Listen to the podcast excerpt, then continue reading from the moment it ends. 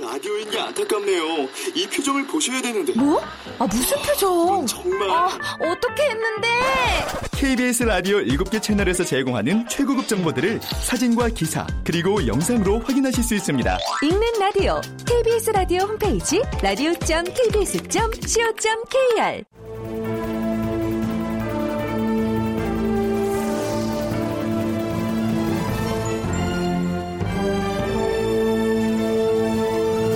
다큐멘터리 역사를 찾아서.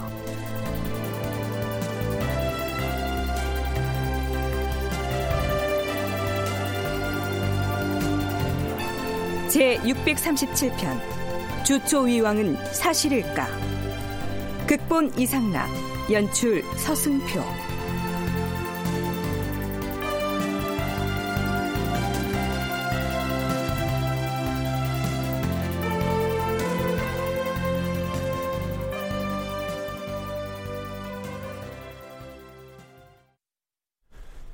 여러분 안녕하십니까? 역사를 찾아서의 김석환입니다.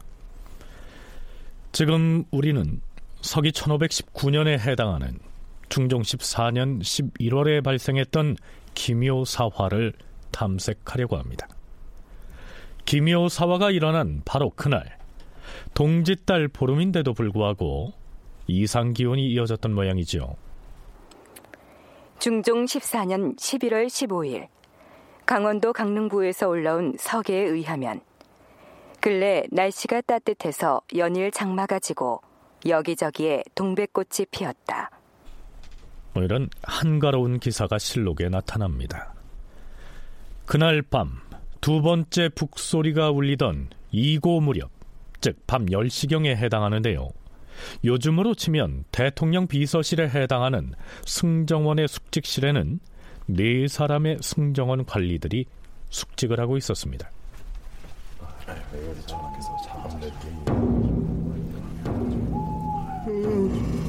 어, 아, 주상 전하께서도 이제는 주무신 듯하니 우리도 이만 자리에 들자고. 북소리 들려오는 걸 보니 벌써 이고가 아닌가. 아니 어느새 시각이 이리 되었나. 내일은 숙직당번을 면하는 날이니 주막에라도 들러서 약주나 한 잔씩 하는 게 어떻겠나. 내가 살 터이니.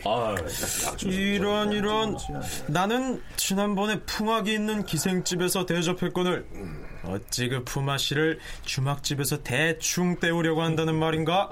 이런 자린 고비 같으니라고. 아, 아니 지금 저 소리가 어디서 나는 무슨 소린가?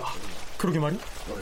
이 저쪽 서문에서 나는 소리인데 서문에서 편전으로 몰려오는 소리가 무장한 군졸들이 고란으로 뛰어든 모양인데 이 시각에 군졸들이 왜 피씨 무슨 일이 벌어졌음이 분명하네. 자자 이럴 게 아니라 서둘러 편전으로 가보자고. 가세요. 중종 14년 11월 15일 밤 2고가 되었을 무렵 대궐이 갑자기 소란하므로 승정원에서 숙직하던 승지 윤자임과 공설인 그리고 주서 안정, 검열 이구 등이 허둥지둥 나가보니 경복궁의 서문인 영추문이 이미 활짝 열려 있고 출입문을 지키는 군졸들이 정렬에 서 있었다. 승지들이 긍정전으로 향해 들어가며 바라보니 푸른 옷을 갖춰 입은 군졸들이 대궐 편전으로 올라가는 계단의 좌우로 도열해 있었다. 조선 왕조 실록의 중종실록에는 기묘사화의 발발을 밑도 끝도 없이 이렇게 기술하고 있습니다. 요약하자면 승정원의 승지들이 숙직을 하다가 바깥이 시끄러워서 나가보니 군인들이 한밤중에 대궐로 진격해서 국왕이 거처하는 편전을 포위하고 있었다. 이렇게 돼 있는 것이죠. 누가 무슨 불만 때문에 어떤 준비 과정을 거쳐서 어떻게 세력을 규합해 모월 모시에 드디어 거사를 일으켰다. 이렇게 기술을 해야 뭔가 줄거리가 잡힐 텐데 말이죠. 어찌됐든 중종실록의 기묘사와 발발 기록은 좀 뜬금없다는 느낌을 지울 수가 없습니다. 이후의 상황을 순전히 실록 기사에 의거해서만 살펴보자면 이렇습니다.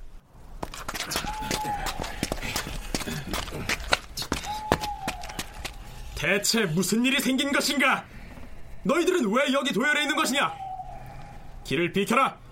우리는 주상 전하를 보필하는 승정원의 승지들이다. 자, 일단 경연청 쪽으로 가보자고.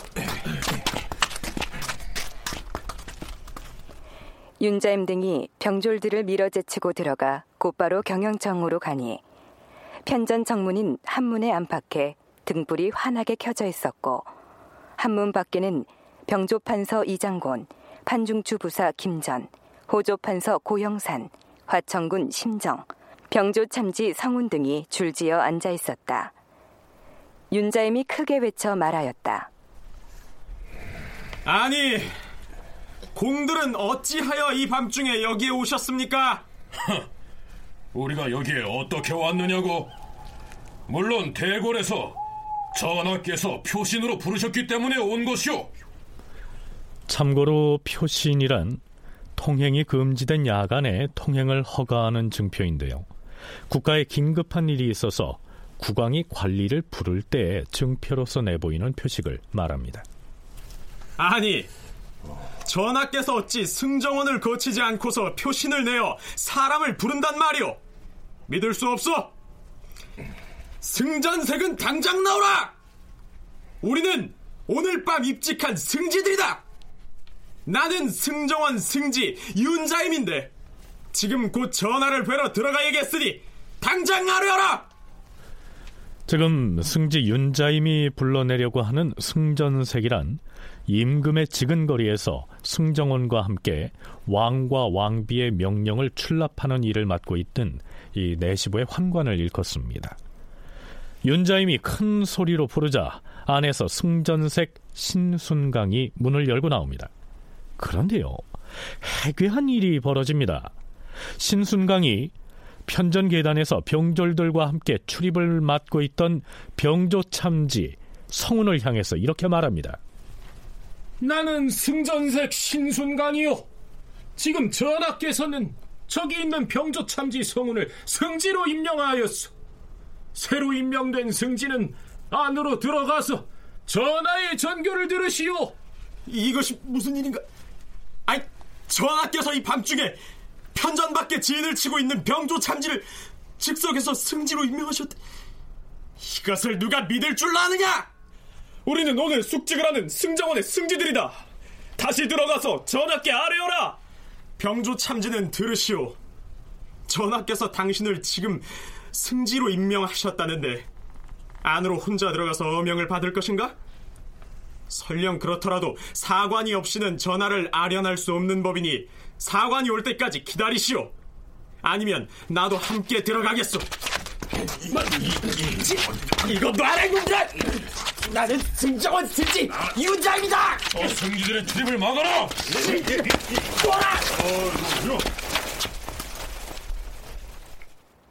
새로 승지가 된 병조 참지 성운이 안으로 들어가려 하자 윤자임이 그의 허리띠를 잡고 함께 들어가려 하였으나 성운이 윤자임의 팔을 뿌리치고 안으로 들어가 버렸다.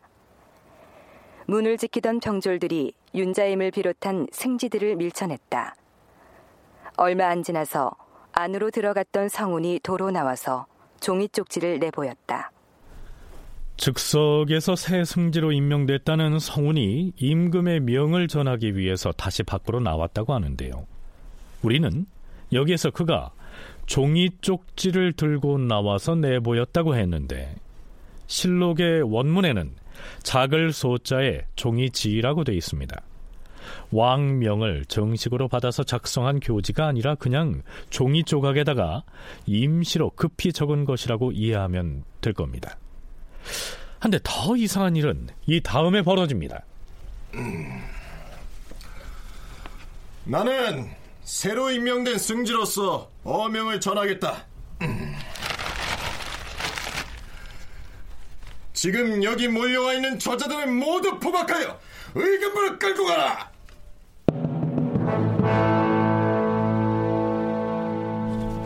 이게 무슨 일이야! 뭐라 이놈들! 이놈들아! 전화를 뵙게 해달라! 종이 쪽지에 이름이 적힌 사람들은 그날 밤 승정원에 숙직하던 승지 윤자임과 공설인, 주서 안정, 한림 이구 및 홍문관에서 숙직하던 은교 기준, 부수찬 심달원 등이었다. 숙직하던 윤자임 등이 모두 옥에 갇힌 뒤에 또다시 의금부에 어명이 떨어졌다. 우참찬 이자, 형조판서 김정, 대사헌 조강조, 홍문관 부제야 김구, 성균관 대사성 김식, 승정원 도승지 유인숙, 좌부승지 박세희, 우부승지 홍원필, 동부승지 박훈 등의 집에 군사를 보내어서 그들을 모두 잡아다 의군부에 가두어라. 이상은 중종 14년 11월 15일 밤에 대궐에서 일어났던 일을 정사인 중종실록의 기사를 근거로 해서 사실대로 구성한 것입니다. 이때 일어난 이 정변을 우리는 기묘사화라고 부르는 것이죠. 너무나도 느닷없이 그리고 매우 돌출적으로 나타난 실록 기사여서 이 사건의 줄기를 파악하기가 매우 어렵습니다. 가장 먼저 짚어봐야 할 의문은 도대체 이날 밤에 국왕인 중종은 어떤 상황에 처해 있었기에 숙직하던 승지들에게도 얼굴 한번 보여주지 않고 허겁지겁 쪽지를 내보내서 현장에 있던 승지들과 홍문관 관원들을 포박해서 의군부에 가둔 데 이어 조광조를 위시한 살림 세력을 잡아들이라고 했을까요?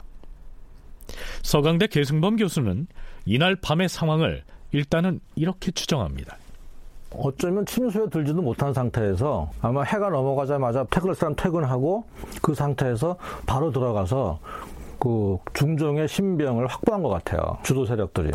그래 놓고 중정은 딱 신병 확보해 놓고 이제 밖으로 왕명을 내보냈는데 그러다 보니까 그 편전 중심으로 해가지고 근전전 중심으로 해가지고 다 아주 봉쇄되어 있는데 개딱 열어놓은 것이죠. 그리고 거기는 군사들이 지키고 있고 그런 건 뭡니까? 첫 번째 연상되는 건 뭐냐면 12.12 사태를 떠올리면 바로 연상되는 겁니다. 제가 볼 때는 국왕이 살아있지만 엄밀히 말하면 국왕 유고옷이에요. 근데 차라리 유고가 되면 왕명을 낼 주체가 없기 때문에 얘네들이 함부로 할 수가 없는데 왕의 신병을 확보하고 있으니까 실질적으로는 유고 상태인데 왕이 좀 확보하고 있으니까 그걸 이용해서 왕명을 내는 거죠. 중종 반정 때 무사들을 규합해서 실질적으로 거사를 성공시키는 데 주역을 담당했던 인물이 홍경주였습니다. 따라서 그는 이 시기에 생존해 있던 전국 공신의 상징적인 인물이었는데요. 조광조와 사림 세력이 위훈 삭탈을 감행하자 이에 불만을 품고 군사를 규합해서 쿠데타를 일으킨 것이다. 계승범 교수는 이렇게 추정합니다. 물론 앞에서 우리가 살펴봤듯이 중종으로부터 어명을 받은 자리에 사관이 입시하지도 못했고 승정원의 승지도 출입을 할 수 없었기 때문에 중종실록에서는 그날 밤의 상황을 제대로 기록하지 못하고 대충 얼버무리고 있는 실정입니다. 자, 계승범 교수가 추정한 대로 상황을 다시 가상해 보자면 이렇게 됩니다. 아니, 이게 무슨 짓이냐? 홍경준 내 이놈! 얘가 어디라고 이 밤중에 군졸들을 이끌고 편전으로 들이닥치느냐? 썩 나가지 못할까? 주상 전하, 신등은 전하의 안위가 걱정되어 일이 하는 것이니 고정하시옵소서. 지금 바깥에 승정원과 홍문관의 숙직관원들이 몰려와 있어온데 이들을 일단 의금부에 가두라는 교지를 내리시옵소서. 뭐라? 과인이 어찌 승지를 가두라는 교지를? 주상 전하! 아, 알겠느니라. 그, 그리 할 것이다. 할 말이 또 있사옵니다. 신등은 오늘 밤에 주상 전하의 골칫거리를 치워드릴까 하옵니다. 지금 당장 의금부 관원을 보내서 눈의 가시와 같은 그 살인파놈들을 잡아 가두라는 교지를 내리시옵소서. 신이 의금부에 잡아 가둬야 할 자들의 성명을 부르겠사옵니다. 사헌부 대사원 조광주, 의정부 우참찬 이자, 형조 판서 김정, 홍문관 부지와 김구, 선군관 대사성 김식, 중종은 훈구파이자 무인 세력의 대표격인 홍경주 등에게 신병을 억압당한 상황에서 앞에서 소개한 그러한 어명을 쪽지를 통해서 내보냈을 것이다. 계승범 교수가 추정한 상황을 바탕으로 가상해 보자면 그렇다는 얘기입니다. 승지도 못 들어가게 하는 거 아닙니까? 승지가 들어가니까 가니까 홍경주 그 앞에 있다가 너 일로 와. 네가 지금부터 승지야 하고 네가 승지니까 들어가서 왕명 받아와라. 그리고 실제 그때 숙직했던 승지 윤자임은 체포당하는 거 아닙니까? 이거는 쿠데타죠. 그러니까 반정 공신 세력들은 지금 쿠데타를 두 번 일으킨 셈입니다. 한 번은 진짜 밀고 들어간 거고 지금 이 순간에는 뭔가 자기네들은 좀 빠지고 자기들의 목적만 딱 달성하려고 했던 것이 아닌가. 당시 중종은 거의 뭐 감금 상태였다고 보는 것이죠.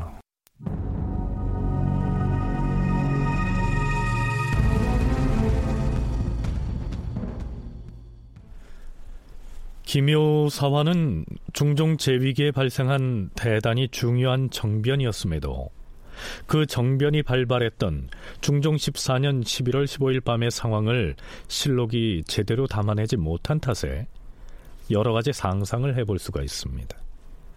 실록 기사의 빈 행간들을 앞에서 소개한 계승범 교수와는 정반대로 해석하는 연구자들도 있습니다. 연세대 한국학연구원 윤훈표 연구원의 얘기 일단 들어보시죠. 사화가 일어나게 된 배경이라든가 결정적인 정제 과정의 어떤 장면은 제대로 알지를 못합니다. 심지어 조광조 등도 처음에는 중종이 자신들을 제거하려는 주모자라는 사실을 알지 못했습니다. 그래서 이제 심정이나 기타 간신들의 모함에 빠져가지고 임금이 오해하거나 착각했다 이렇게 이제 그 생각을 해서 자신들이 부당하게 체포되었다는 사실을 임금에게 전달을 해가지고 바로잡으려고 무척 노력을 했습니다. 그건 완전히 조광조 등의 그 오해였는데요. 그렇게 된 데에는 이 사관의 입술을 철저하게 배제하려 했던 임금의 의도가 크게 이제 작용했던 거죠. 조광조로 하여금 그 모르는 상태에서 당할 수밖에 없게 그렇게 이제 만들고 또 그렇게 하게끔 오해하게끔 유도한 것이 아마 그 임금의 가장 중요한 그런 생각이었던 것 같습니다. 계승범 교수는 그날 밤에 홍경주 등이 쿠데타를 일으켜서 중종의 신병을 확보한 다음 조광조 등을 옥에 가두도록 국왕을 억압했다고 했었는데요. 윤은표 연구원은 반대로 중종이 조광조와 살림 세력을 제거하기 위해서 그 모든 일을 꾸미고 진행했다. 이렇게 얘기합니다. 참 흥미로운 상황 해석의 차이인데요. 늘 그래왔듯 우리 프로그램에서는 역사적 사건에 대한 다양한 견해를 두루 소개하되 우리 스스로 결론을 내리지는 않습니다. 자, 그렇다면 윤은표 연구원은 아무런 근거도 없이 그날 밤의 상황을 중종이 직접 연출한 것이라고 했을까요? 그렇지 않습니다. 사화가 발발하던 날 밤의 상황을 기술한 중종실록의 기사를 찬찬히 들여다보면 실록을 집필한 사관이 승정원 일기를 인용해서 이렇게 적고 있습니다. 승정원 일기를 보면 임금이 편전에서 홍경주, 남곤, 김전, 정강필 등을 비밀리에 불렀고 이장군과 안당은 뒤에 도착하였는데 조광조 등을 의금부 감옥에 내릴 것을 의논하였다. 이렇게 기술돼 있다. 사관이 굳이 승정원 일기의 이 기록을 찾아서 중종실록 한 귀퉁이에다가 애써 덧붙여 놓은 의도는 무엇일까요? 실제로는 중종이 김효사화를 주도해서 일으켰다. 이 얘기를 남기고 싶어서가 아니었을까요?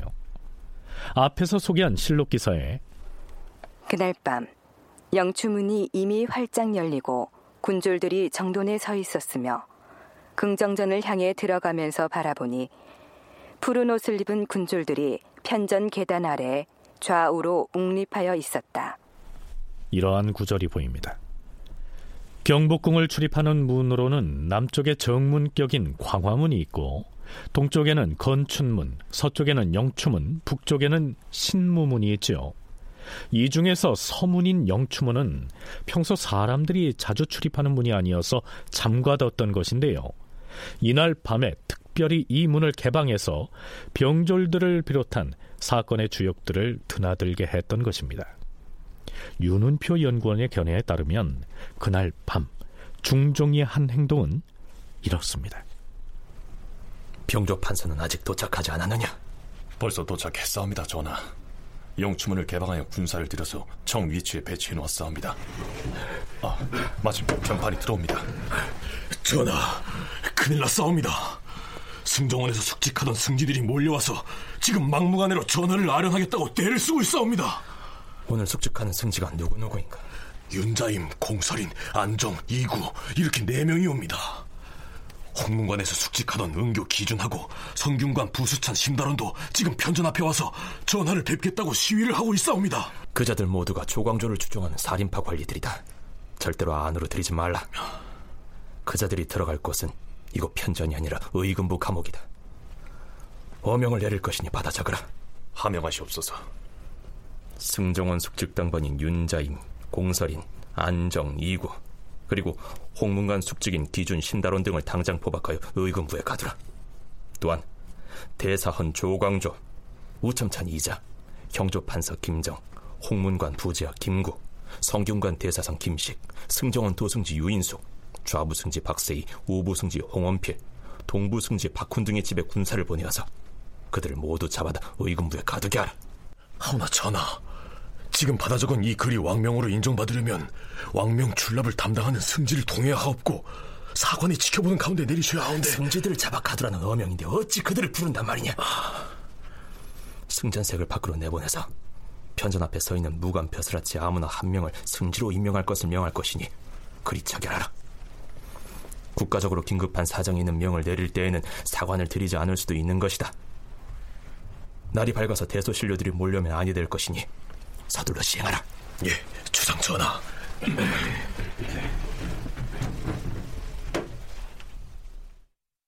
중종실록에 기록된 그 내용하고 이 연료실 기술에 기록된 것과 약간 다른데요. 이 홍경주가 지닌 이제 언서 이거는 이제 중종이 직접 작성한 것으로 어, 되어 있습니다. 근데 이제 본래 이제 임금의 모든 이제 교지는 승정을 갖다가 거치도록 이제 되어 있는데 이 홍경주에게 내린 이 언서는 이 승정원을 거치지 않고 은밀한 경로를 통해서 전달되었을 것이다. 그것이 이제 그 제 생각입니다. 따라서 이제 그것에 해당하는 부분의 사실, 즉 중종이 작성했던 원서를 홍경주에게 전달되는 이 과정에 대한 소설이 연여실 기술은 제대로 그 기록되지 않았습니다. 뭐 알 수가 없으니까요. 아무도 아마 그건 잘 모를 겁니다.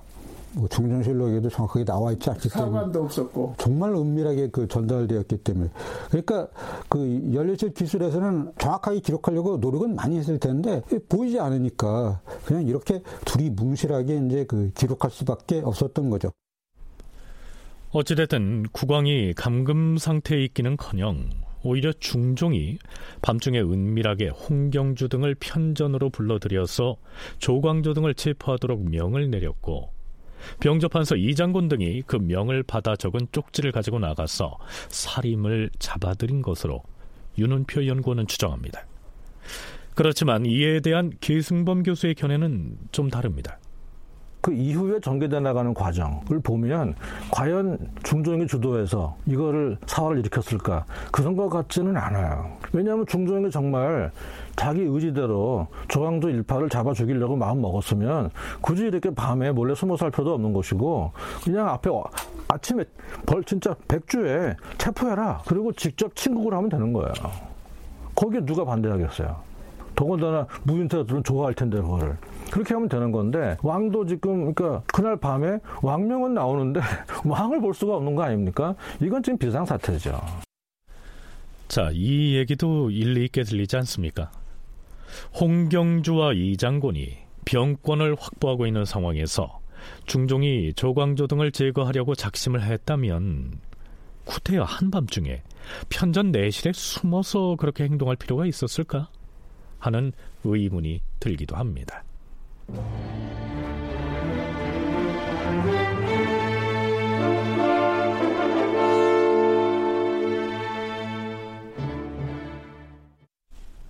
네, 앞에서 전공학자들의 얘기 중에서 연려실 기술이라는 문헌이 몇 차례 등장했습니다.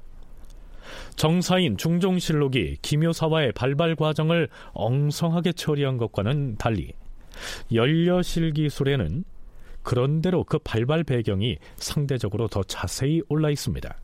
물론 야사로 분류되는 자료이기 때문에 신뢰의 측면에서는 좀 취약하다 하는 단점이 있기는 하지만요. 자, 이제부터 우리는 연려실기술의 기사에 의거해서 기묘사와의 발발 과정을 다시 짚어보려고 합니다.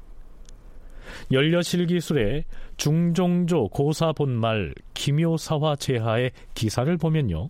그 서문에서 우선 조광조와 사림이 추진한 개혁 조치 등에 대해서 상당히 긍정적인 필치로 기술하고 있습니다. 김효년의 공론을 주장하는 선비들은 좋아하고 미워하는 것이 명백하고 옳고 그른 것이 뚜렷하여서 착한 사람들이 높이 등용되었다. 이 나이 젊은 신진사림은 개혁을 하는 데 매우 용감하였으므로 벼슬을 탐내는 사람들은 겉으로는 칭찬하면서도 내심으로 그들을 미워하였다. 그들이 경연에 나아갈 때면 아침에 강론을 시작하면 저녁이 되어서야 끝나므로 임금이 몹시 피로하고 괴로워하였다. 남공과 심정 두 사람이 임금이 살림을 싫어하는 기색이 있는 것을 짐작하고 꾀를 내어서 이를 꾸미기 시작하였다. 특히 남궁과 심정은 심술궂게 남을 해치기를 좋아했으므로 죄를 지었는데 사림이 그들을 받아들이지 않자 분함을 품고서 분풀이할 기회를 노렸던 것이다. 자, 여기에 나오는 남고는 그날 밤에 중종이 은밀하게 편전으로 불러들였던 사람들 중에 한 사람이고요. 심정은 병졸들과 함께 편전 앞을 지키고 있던 사람으로서 둘 다 기묘사화의 가해자들입니다. 어느 날 남곤과 심정이 홍경주를 찾아가지요. 그때 남양군 홍경주는 의정부의 찬성이 됐다가 조광조가 이끄는 사람의 논박을 받아서 파면된 상태였습니다. 자, 한 잔씩들 드세라.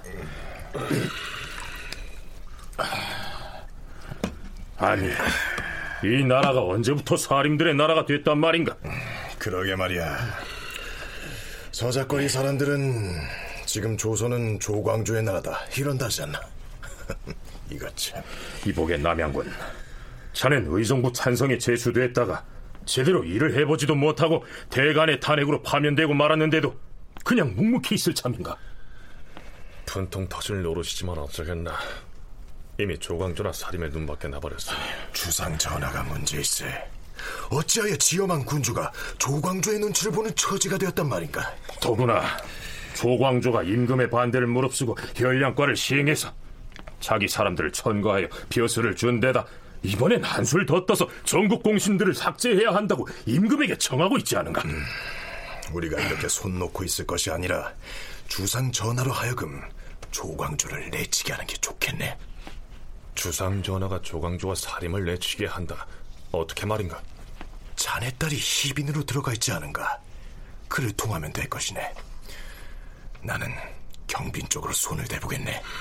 자네가 경빈 박 씨와 친분이 있단 말인가? 음, 경빈 박 씨의 몸 중 하나를 잘 알고 있다네.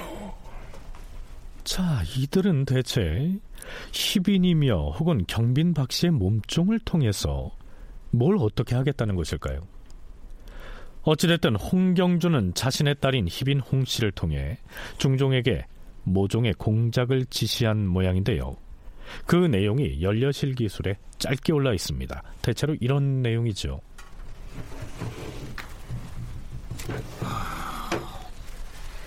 주상 전하, 오늘 저녁에 소첩이 주안상을 준비했사옵니다. 한 잔 올리겠사옵니다. 고맙구나.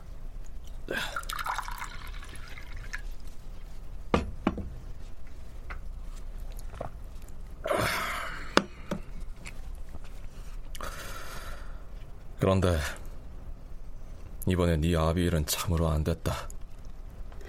애써서 의정부 찬성이 제수한 것인데 대간의 탄핵이 워낙 심해서 괜찮사옵니다 주상 전하 심려치 마시옵소서 하운데 여염에 떠도는 소문은 들으셨사옵니까? 여염에 나도는 소문이라 무슨 소문 말이냐 지진 때문에 또 흉한 말들이 저작거리에 나도는 것인가? 그것이 아니었고 지금 사람들은 불경스럽게도 이 나라가 온통 조씨의 나라가 되었다고 수근거리옵니다. 조씨의 나라라니? 그, 그게 무슨 말이더냐? 조씨라고 하면 대사헌 조광조를 두고 하는 말인 것 같사옵니다. 그런 그런 말이 돌아다닌다는 말이냐? 네, 연려실 기술에 이어지는 기사에는 그 유명한 나뭇잎에 얽힌 설화가 등장합니다. 그 대목을 기술한 연려실 기술의 기사를 소개하면 이렇습니다. 또한 나무 열매에 단맛 나는 즙을 가지고 일부러 주초위왕 네 글자를 비원에 있는 나뭇잎에 써서 벌레가 갉아먹게 한 다음 그 흔적을 마치 글자와 같이 하여서 부참서와 같은 것을 만들었다. 여기에 나오는 부참서란 뒷날에 생길 일을 미리 적어서 감추어둔 글을 읽었습니다. 민간에 놔두는 예언서 같은 것이죠. 자, 여러분은 깨트릴 파자에 글자 자자를 쓰는 파자놀이라는 말을 들어보셨습니까? 한자의 자획을 나누고 풀어서 본래의 글자와는 다른 뜻으로 해석하는 것인데요. 예 시절에는 수수께끼처럼 놀이 삼아서 했다고 전합니다. 그런데 이걸 정치적으로 이용하기도 하죠. 우리 프로그램에서는 고려 말의 역사를 탐색할 때 고려사 열전편에서 바로 이 파자에 얽힌 이 기록을 소개한 바가 있는데요. 대개는 이런 내용이었습니다. 고려 우왕 14년 5월에 이성계가 위화도에서 회군할 때 거리에서 남녀노소를 가리지 않고 사람들이 목자 득곡이라는 동요를 불렀다. 나무 목자 아래 아들 자자를 바치면 오얀리자가 되지요. 따라서 목자 득국이란 이 씨가 나라를 얻는다. 즉 이성계가 왕이 된다 하는 의미죠. 아마도 이성계 측에서 일부러 그렇게 파자를 해서 소문을 퍼뜨렸거나 혹은 뒷날 조선 건국의 역사를 기록하면서 이성계가 조선을 건국하는 것이 백성의 뜻이다 하는 것을 천명하기 위해서 일부러 만들어 적었을 수도 있겠죠. 남곤과 홍경주 측에서 나뭇잎에 달콤한 즙을 발라서 벌레가 갉아먹게 해서 글자의 형상을 만들었다라고 했는데요. 성시로 쓰는 나라 조자를 깨뜨려서 좌우로 나누면 왼쪽은 달릴 주자가 되고 오른쪽은 초상화 할 때 쓰는 그 닮을 초자가 됩니다. 따라서 주초위왕은 조 씨가 왕이 된다 이런 의미가 되는 것이죠. 어찌됐든 홍경주의 딸인 희빈 홍 씨가 문제의 그 나뭇잎을 가지고 중종에게 갑니다. 주상전하, 소첩이 대걸 비원에서 이런 나뭇잎을 주었사옵니다. 음. 나뭇잎에 글자가 새겨져 있어서 하도 괴이하기에 일부러 가져왔사옵니다. 어디 무슨 나뭇잎인데 그러느냐? 어디 보자. 음, 벌레가 갉아먹은 것 같은데 글자 모양이로구나. 그런데 주, 초, 위, 왕 주 초라면 조자의 파자인데 전하 몇몇 사람들에게 보여주었더니 조 씨가 왕이 된다는 예언이라고 하기에 희비는 지금 무슨 소리를 하는 것인가? 이렇게 이야기는 진행됩니다.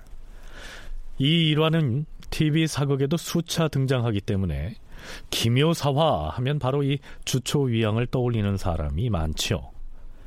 그렇다면 이 파자에 얽힌 이 일화는 어떻게 생겨났을까요? 윤훈표, 계승범 두 전공학자의 얘기 이어서 들어보시겠습니다. 아주 조그마한 이야기가 이제 와전돼가지고 터무니없이 이제 과장 그 되었고 그런 다음에 이게 그럴듯하게 윤색되어가지고 예, 시중에 이제 나돌면서 한참 시간이 흐른 뒤에는 마치 사실인 것처럼 그렇게 이제 받아들여졌던 것 같은데요. 그 연례실 기술이 이제 아주 그 중요한데 연례실 기술의 어떤 중종조 고사본말 김여사와 거기에는 이제 남공과 그 심정이 홍종주가 찬성에서 파면돼요. 천성에서 이제 그막 그 탄핵을 받아가지고 파면되어 오히려 예, 불만을 품고 있음을 알고 홍경주의 딸 희빈 그때 이제 그 홍경주의 딸이 중종의 후궁이었습니다. 희빈을 시켜서 조광조에 가는 이제 헛소문을 만들어 가지고 중종의 마음을 흔들었다 이렇게 이제 기술을 했는데요. 역사하는 사람 입장에서 볼 때는 1차 자료로 보기는 만만치가 않아요. 항상 어떤 굉장히 중요한 사건이 발생하면 소문이 마구 퍼져나가게 마련이죠. 그 중에서 옥석을 가려야 하는데 지금 현재 현재 우리가 가용 그러니까 그 활용 가능한 자료만 가지고 볼 때는 주초 유황이라거나 이런 것이 사실이었냐 아니면은 조작이냐 아니면 뒤에 누가 만들어낸 말이냐 거기에 도 판정할 길은 없죠. 그러니까 뭐 이것은 다만 이것이 사실일 가능성도 배제할 수는 없지만 그건 배제할 수 없다 뿐이지 배제할 수 없다고 해서 그것이 꼭 사실이라는 얘기는 아니죠. 아마 이때가 선조 때 다시 이것이 이제 이제 표면에 등장한다는 것은 조광조가 사사되고 뭐 그 주변부터 웅성웅성하면서 여러 가지 소문들이 있었을 거예요. 자, 계승범 교수의 얘기 중에 이 이야기가 선조 때의 표면에 등장한다고 했는데요. 이건 또 무슨 뜻일까요? 사실 이 주초 위왕 운운의 일화는 기묘사화를 기술한 중종실록에는 보이지 않습니다. 연려실 기술에만 올라 있어서 그저 야화로 간주하고 넘어갈 수도 있겠는데요. 기묘사화가 일어난 지 50여 년이 지난 선조 1년 9월 1일의 실록 기사에 바로 그 얘기가 실려 있습니다. 이런 내용이죠. 당초에 남곤이 조광조 등에게 교류를 청하였으나 조광조 등이 허락하지 않자 남곤은 유감을 품고서 조광조 등을 죽이려 하였다.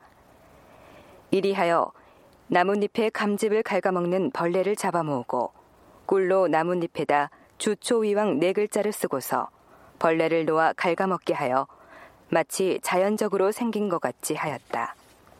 남곤의 집이 백악산 아래 경복궁 뒤에 있었는데 자기 집에서 벌레가 갉아먹는 나뭇잎을 물에 띄어서 대궐 안에 어구에 흘려보냈다. 드디어 중종에게 이것을 보여서 임금이 화가 나도록 조성하였다. 이 일은 중종실록에 누락된 것이 있기 때문에 여기에 대략 기록한 것이다. 이렇게 돼 있습니다. 그런데 연려실기술에는 궁궐의 비원에 있는 나뭇잎에 달콤한 즙을 발라서 희빈홍 씨가 그걸 가지고 가서 중종에게 보여준 것으로 돼 있었는데 선조실록에서는 남곤이 자기 집에서 그 벌레 먹은 나뭇잎을 가져다가 어구에다가 띄었고 사람들이 그걸 발견해서 중종에게 가져다 보여줌으로써 화를 돋우었다. 이렇게 되어 있습니다. 자, 이 어구란 대궐에서 흘러나오는 개천을 일컫는데요. 그 개천에 띄어서 흘려보낸 나뭇잎을 누군가가 발견해서 그게 중종에게까지 전해졌다. 이런 얘긴데요. 어제 좀 황당하게 들리지 않습니까? 주초위왕은 좀 말이 안 되는 것 같고요. 조광조가 좀 불손한 뭐 그런 어떤 행위를 보였다라고 하는 그 이야기의 조짐 또는 뭐 그런 괴상한 이야기 같은 것들이 아마 분명히 있었을 겁니다. 그래서 이제 그 이야기가 중종에게 전해 전달됐을 거고요.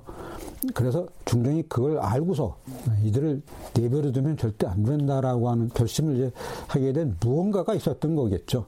그 무언가는 지금 정확하게 알 수는 없지만 어쨌든 이상한 조짐이 있었던 것은 분명한 것 같습니다. 그렇다면 중종실록에도 없던 이 주초위왕이라고 하는 이 일화가 왜 하필이면 50년을 훌쩍 뛰어넘은 선조시대의 실록에 실리게 됐을까요? 살림 정통으로 볼 때는 조광조는 순교자입니다. 근데 이 사람이 순교를 하는데 뭔가 좀 드라마틱한 철저한 그 중국 역사에 나 중국 역사에 많이 나오는 정말 성인을 핍박했던 간신이 필요한 것이죠. 그래서 그런 맥락에서 약간 좀 뭐가 좀 더 붓고 붓고 하면서 좀 이렇게 완성된 좀, 좀 장기간에 걸친 그런 어떤 그 일화 에피소드가 아닐까 그런 생각은 듭니다. 사실 뭐 저도 뭐 정확한 지식은 없지만 주초 위왕이라고 하는 그 그걸 꿀을 발라서 뭐 벌레가 먹게 할 경우에 뭐 그렇게 먹는지 안 먹는지도 실험을 해봐야 하겠지만 그거를 정말 누가 봐도 아 주초 유황이네 이렇게 확연하게 알 정도의 나뭇잎이라면 상당히 큰 나뭇잎이고 그것이 당시 창덕궁이라거나 경복궁에 어떤 나무를 심었으며 그 나무가 어, 잎사귀 중에서 그렇게 큰 나뭇잎은 뭐가 있는지 이런 것들을 한번 과학적으로 한번 조사해볼 가치는 있어요. 억울하게 죽었던 조광조는 선조가 즉위했을 때 마침내 영의정으로 추정됐고 문묘에 배향되는 등 명예를 회복하게 됩니다. 계승범 교수의 얘기처럼 이 시기에 이르게 되면 조광조라고 하는 인물은 성리학의 순교자 같은 존재로 추앙을 받습니다. 그를 더욱 위대한 순교자로 드높이기 위해선 그 시절에 그가 받은 핍박이 심할수록 혹은 그를 모함했던 간신들이 더욱 모질게 극성을 부릴수록 좋겠죠. 주초위양설화는 그러한 필요에 의해서 만들어졌거나 혹은 과장됐던 것은 아니었을까요? 물론 그것이 온전히 거짓말이라고 단언할 수는 없지만 말입니다.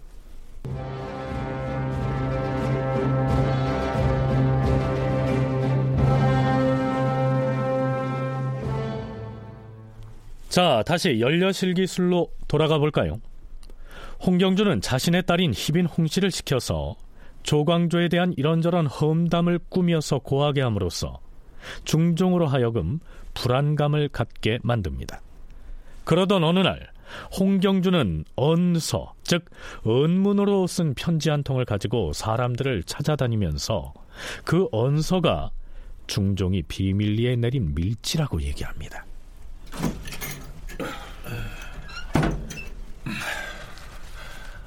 대감, 내 귀니 보여드릴 것이 있어요. 그것이 무엇이온데 이리도 은밀하게 이 언서를 어디서 받아온 줄 아시오? 대궐에서 내리신 것이오, 대궐. 아, 니 그럼 이 연서가 주상 전하께서 내리신 목소리가 너무 큽니다. 아마 언서의 내용을 보시면 깜짝 놀라실 겁니다. 자, 한번 읽어보시고 우리와 함께 이 일을 도모할 의향이 있는지 말씀해 보시지요. 대체 전하께서 무슨 밀지를 내렸다는 것인지 어디 한번 봅시다. 아... 자, 그러면 우선 홍경주가 지니고 다니면서 사람들을 은밀히 만나 보여주었다는 그 은문서찰은 정말로 중종이 내린 밀지였을까요? 연려실 기술의 해당 기록은 이렇습니다. 홍경주가 언서를 가지고 밀지라고 일컫고 불평을 가진 재상들을 찾아다니며 시위를 정하여 모이게 하였다. 이렇게 돼 있는 것으로 봐서 그것이 중종이 직접 내린 밀지인지 아니면 홍경주가 대충 꾸며 쓴 것인지 명확하지는 않습니다. 가장 핵심 인물이고 그 선봉대 역할을 했던 사람은 홍경주를 볼 수 있고요. 이 사람들이 무인들을 많이 보유하고 있고요. 또 무인들의 불만을 중종한테 직접 전달하기도 하고 실제로 사화가 일어나는 그날 밤에도 그 긴박한 상황에서 궁궐 경복궁 일대를 전체 장악하고 진두 지휘한 장본인은 홍경주라고 지금 나와 있죠. 실록이 전하지 않는 내용을 연려실 기술이 꽤 전하고 있는데 우리가 참고할 것 중에 하나는 사화가 일어나기 그 며칠 전에 그 중종이 밀지를 내렸다는 것입니다. 밀지를 내렸다는 것이죠. 그래서 그 밀지에 따라서 이제 이렇게 움직였다라고 해서 그 실제로 뭐 국내 학자 중에서도 밀지를 좀 상당히 믿고 밀지의 의미를 부여하시는 분도 없지 않아 있습니다. 계승범 교수는 충종이 실제로 그러한 내용의 밀지를 내렸다는 사실을 썩 신뢰하지 않는 눈치입니다. 자, 그렇다면 중종이 홍경주에게 내렸을 수도 있고 혹은 홍경주가 자신이 언문 서찰을 스스로 만들어서 국왕의 밀지다 이렇게 속였을 가능성도 있는 이 밀지에는 어떤 내용이 담겨 있었을까요? 주요 대목만 요약하자면 이렇습니다.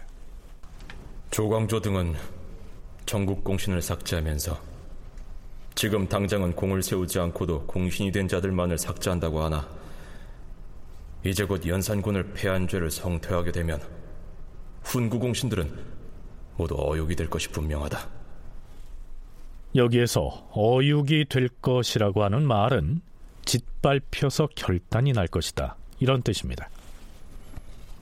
과인이 조광조 등을 제거하려 한다는 뜻을 여러 사람에게 번거롭게 말하지 말고 우선 남곤과 심정에게 의형을 물어보는 것이 좋을 것이다. 조정에서 조광조의 무리를 제거한다면 과인은 오늘 저녁에 죽어도 근심이 없을 것이다. 지난번 경연에서 사림 중의 한 명인 기준이라는 자가 과인에게 말하길 조광조를 정승 자리에 올리는 것이 합당하다라고 하였는데 이제는 벼슬을 명하는 것마저 이 무리들이 마음대로 하려고 한다. 이는 나를 임금으로 여기지 않겠다는 것이요 허수아비로 여기는 소치이다. 조광조는 말이 공손하고 온순하여 의로운 사람 같아 보이나 수년 사이에 계급을 뛰어넘어 높은 벼슬자리에 앉았으니 이제 그를 죄주고 싶어도 대관과 홍문관과 육조 판사들과 성균관 유생들까지 모두 불가다 말하면 달리 어찌해 볼 도리가 없을 것이다. 요즘에는 음식을 먹어도 맛을 알지 못하고 잠을 자도 자리가 편안하지 못하니 과인의 몸이 뼈가 앙상하게 드러난 실정이다. 경들은 먼저 조광조 그자를 베어 없앤 뒤에 나에게 알리는 것이 좋을 것이다. 자, 종종이 홍경주에게 내렸다고 기록된 밀지의 내용이 이러합니다. 자, 글쎄요. 조광조를 죽여 없애라는 말, 이 말을 너무 노골적으로 표현하고 있다는 느낌이 들지 않습니까? 평소 중종의 성품으로 볼 때 아무리 조광조에 대한 불만이 쌓였다고 해도 그를 제거하려면 보다 신중하고 또 치밀하게 일을 만들어 나가야 할 것 같은데요. 조광조에 대한 적개심을 여지없이 드러내고 그를 죽여라 이렇게 표현하고 있어서 오히려 이게 국왕의 밀지인지를 의심하게 만듭니다. 공신 세력과 무인들의 압력이 홍경주를 통해서 중종한테 자꾸 자꾸 들어가는 건 사실이니까 들어가니까 중종이 거기에 대해서 어떤 답신을 보냈다거나 어떤 뭐 약간의 코멘트를 뭐 어떤 지금으로 말하면 메모를 적어서 홍경주에게 줬을 가능성은 있겠죠. 이를테면은 과인은 너희 무인들도 같은 백성으로 다 이뻐하고 총애하고 있으니 불만을 누그러뜨리고 왕을 잘 보, 보필하라. 뭐 이런 정도의 상투적인 답을 줬을 가능성은 있어요. 오히려 이게 주초 유양보다 더 개연성 없습니다. 그거를 나중에 밀지로 둔갑시킬 수는 있죠. 왜 그러냐면 이 사람들은 홍경주 이하 그 실제로 무력을 갖추고 경복궁에 난입한 사람들은 이게 반란이죠. 근데 왕의 밀지를 받고 했다. 그것이 그들로 볼 때는 굉장히 좋은 그 변명거리가 되는 거니까. 조광조 등 살림 세력에 대한 불만이 훈구파의 대표격인 홍경주를 통해서 자꾸만 올라오자 중종이 그들을 다독이기 위해서 답신을 보냈는데 그걸 기화로 홍경주가 제 마음대로 꾸며 써서 국왕의 밀지라고 들이대며 거사에 함께할 사람들을 규합하는 데 이용하지 않았을까. 계승범 교수는 열려실 기술에 올라 있는 그 밀지의 의미를 이 정도로 해석하고 있습니다. 하지만 윤은표 연구원은 이 밀지를 보다 적극적으로 해석하죠. 홍경주는 아마 분명히 그 조광조에 대한 불만을 중종이 그 자기 딸을 통해서 중종에게 이야기했을 겁니다. 그래야 중종은 움직이는 사람이니까 굉장히 신중한 사람이라 홍경주가 평소에 그런 불만을 갖다가 터트리지 않았다면 주지 않았을 겁니다. 그런데 그 불만 터트리는 걸 보고 아 믿을만하다. 확실히 내 사람이다. 이거를 이제 그 파악하고 나서 이제 주었던 거죠. 그러니까 그런 미묘한 그러니까 우리들이 그 기록에서는 다 전해지지 않고 추측할 수 있는 그런 어떤 미묘한 이, 이 상태가 벌어진 것 같습니다. 그래서 뭐 어떻게 보면 또 열려실 기술의 기록이 완전히 잘못됐다. 라고 하기도 좀 뭐하고. 왜냐면 그 이야기가 분명히 그 중종에게 전해 들었기 때문에 중종이 티빈을 통해서 홍경주에게 전달됐을 거라고 어, 저는 생각합니다. 홍경주가 희빈 홍씨를 통해서 조광조와 살림 세력에 대한 불만을 꾸준히 제기해 오자 뭐 그렇잖아도 조광조를 제거할 생각을 가지고 있던 중종이 홍경주를 신뢰해서 이러한 내용의 밀지를 실제로 내려보냈다고 봐야 한다. 이러한 분석이죠.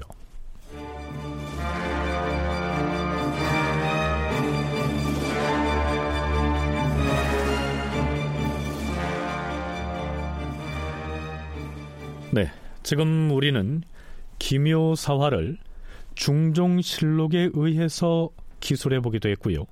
중종실록이 아닌 조선 후기의 실학자인 이긍익이 찬술한 연려실 기술이라고 하는 역사서의 내용을 바탕으로 또 기묘사화의 발발 과정을 차근차근 짚어나가고 있습니다. 주상전하, 소첩 희빈이 옵니다. 어, 그래. 희빈은 안으로 들라.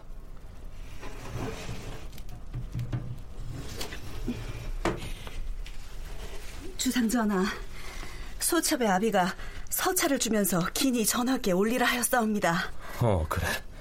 자, 어서 내놓아봐라. 여기 싸웁니다. 어디 보자.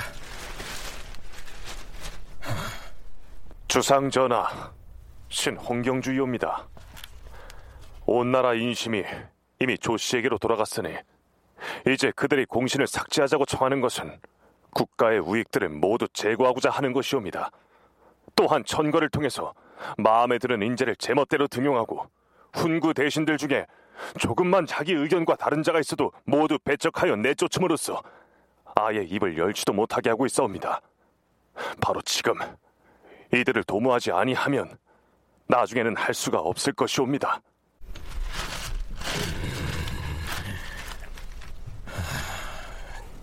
드디어 그들을 주상전하, 어찌 그리 놀라시옵니까? 아, 아니다. 희비는 지금 당장 아비한테 가서 과인에게 전한 뜻을 잘 알았다고 전해라. 예, 전하. 충종은 홍경주가 보낸 서찰을 읽고서 깜짝 놀란 것으로 기록이 나타납니다. 한편 홍경주와 함께 기묘사화를 이끌었던 또 한 명의 중심 인물인 남고는 이른 새벽에 영의정 정광필의 집으로 찾아가는데요. 연려실 기술에서는 그의 행색을 이렇게 설명하고 있습니다. 새벽녘에 남곤이 미복 차림을 하고 나섰다. 머리엔 초립을 쓰고 떨어진 배옷을 입었으며 찢어진 신을 신은 채 정광필을 찾아갔다. 변장을 하고 갔다는 얘기지요. 그가 왜 그런 차림으로 영의정을 찾아갔을까요? 음, 어서 들어오시오. 아, 아니, 이게 등용 남판서가 맞소이까? 아니, 남봉이 어찌하여 이 시각에 이런 행색을 하고? 네, 괜히 전하의 뜻을 전하려고 비밀리에 영상을 찾아왔습니다. 어허, 대체 무슨 일이기에? 어서 말해보시오. 그러자 남곤이 정광필에게 전후 사정을 모두 털어놨겠지요. 그러면서 남곤은 이렇게 덧붙입니다. 이 영상, 이들을 하나라도 남겨두면 그 폐해가 무궁할 것입니다. 주상 전하께서 반드시 영상을 불러 의논을 할 것이니 공은 전하의 뜻에 순종하시오. 그 자들을 하나도 남김없이 제거한 연후라야 나라 형세가 가히 편안할 것이오. 그렇지 않으면 후회가 막심할 것입니다. 어찌하겠소? 우리와 함께하겠소? 이 말을 들은 영의정 정광필은 뭐라고 했을까요?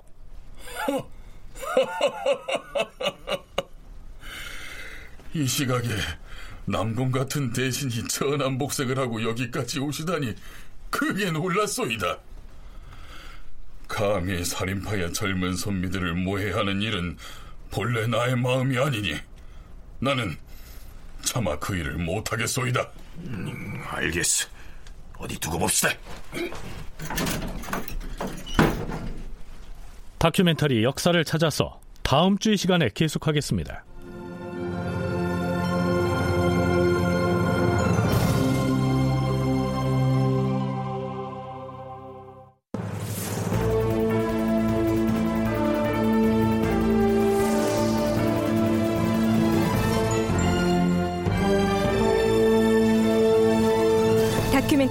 역사를 찾아서 제 637편 주초위왕은 사실일까 이상락 극본 서승표 연출로 보내드렸습니다.